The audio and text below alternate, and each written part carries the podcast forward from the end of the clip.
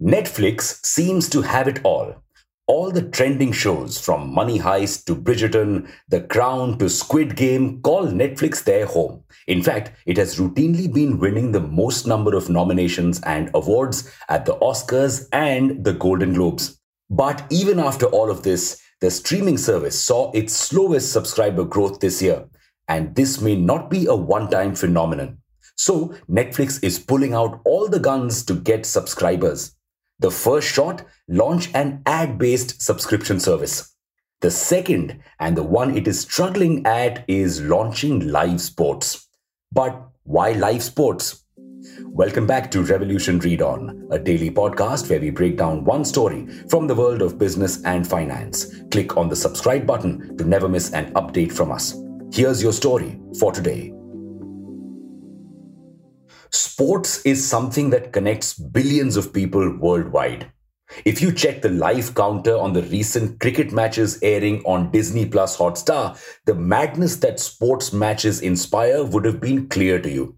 Netflix also obviously wants this kind of viewership. So it recently bid for the streaming rights for the ATP tennis tour for some European countries, but dropped out eventually.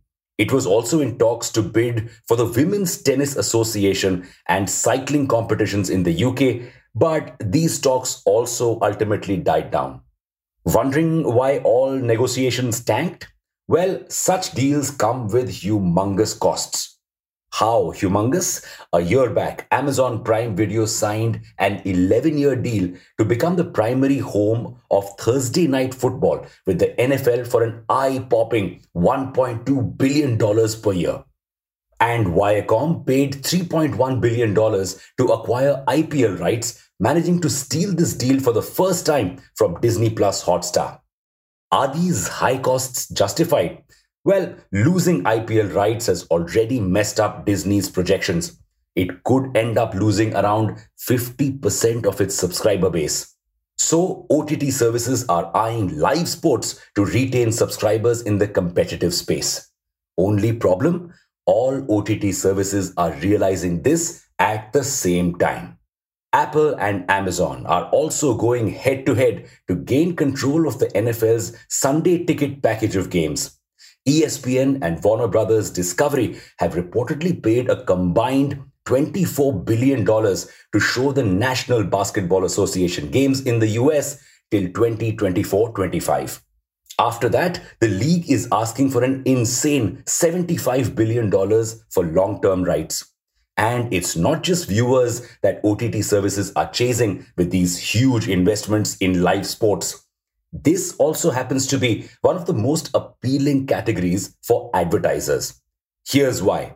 Number one, viewers who tune in for live sports watch it for hours, often with friends and families, meaning more views and overall more exposure for the brand in a few seconds. Number two, loyal fans of a league are also likely to stick around till the end of the league, which means less user deflection and more brand recall. And these ads can generate a lot of revenue. One World Cup ad, especially one during an India Pakistan match, could cost 17 to 18 lakh rupees.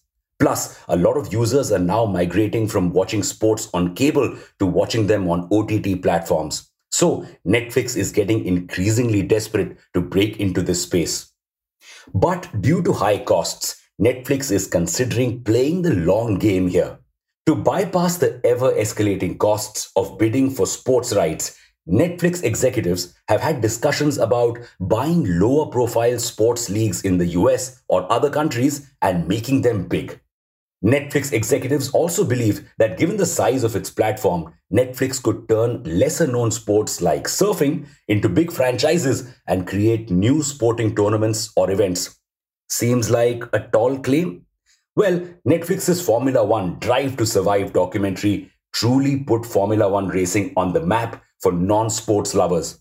In fact, the documentary is so successful, it is supposedly helping pay the drivers' bills. And Netflix has also seen huge success with its basketball documentary, The Last Dance. So instead of bidding for live sports, the company could also shift focus entirely on these documentaries. It may not bring large, euphoric crowds like live sports, but it could help the company get steady subscriber growth without burning too much cash.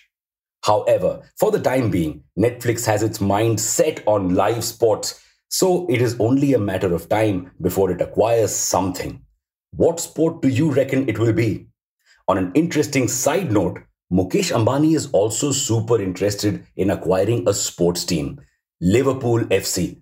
And why not? It is one of the top earning football teams out there and has super high merchandise sales. So, is live sports the new in thing? And are we going to see many more investments in this space? Only time will tell. And for now, it's a wrap. Thank you for listening to this episode. We'll be back with more tomorrow. Until then, read on.